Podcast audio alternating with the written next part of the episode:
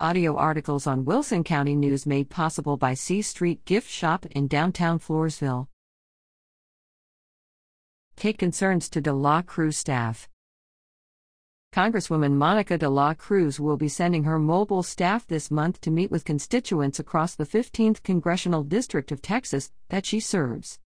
The staff will be on hand at the following times and locations to assist with questions on federal agencies, such as the Internal Revenue Service, Social Security, and the Veterans Administration.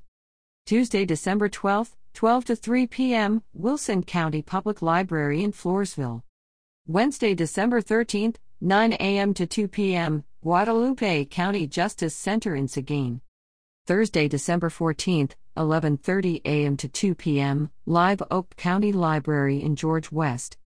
Tuesday, December 19, 10:30 a.m. to 2:30 p.m., City Hall in Alice.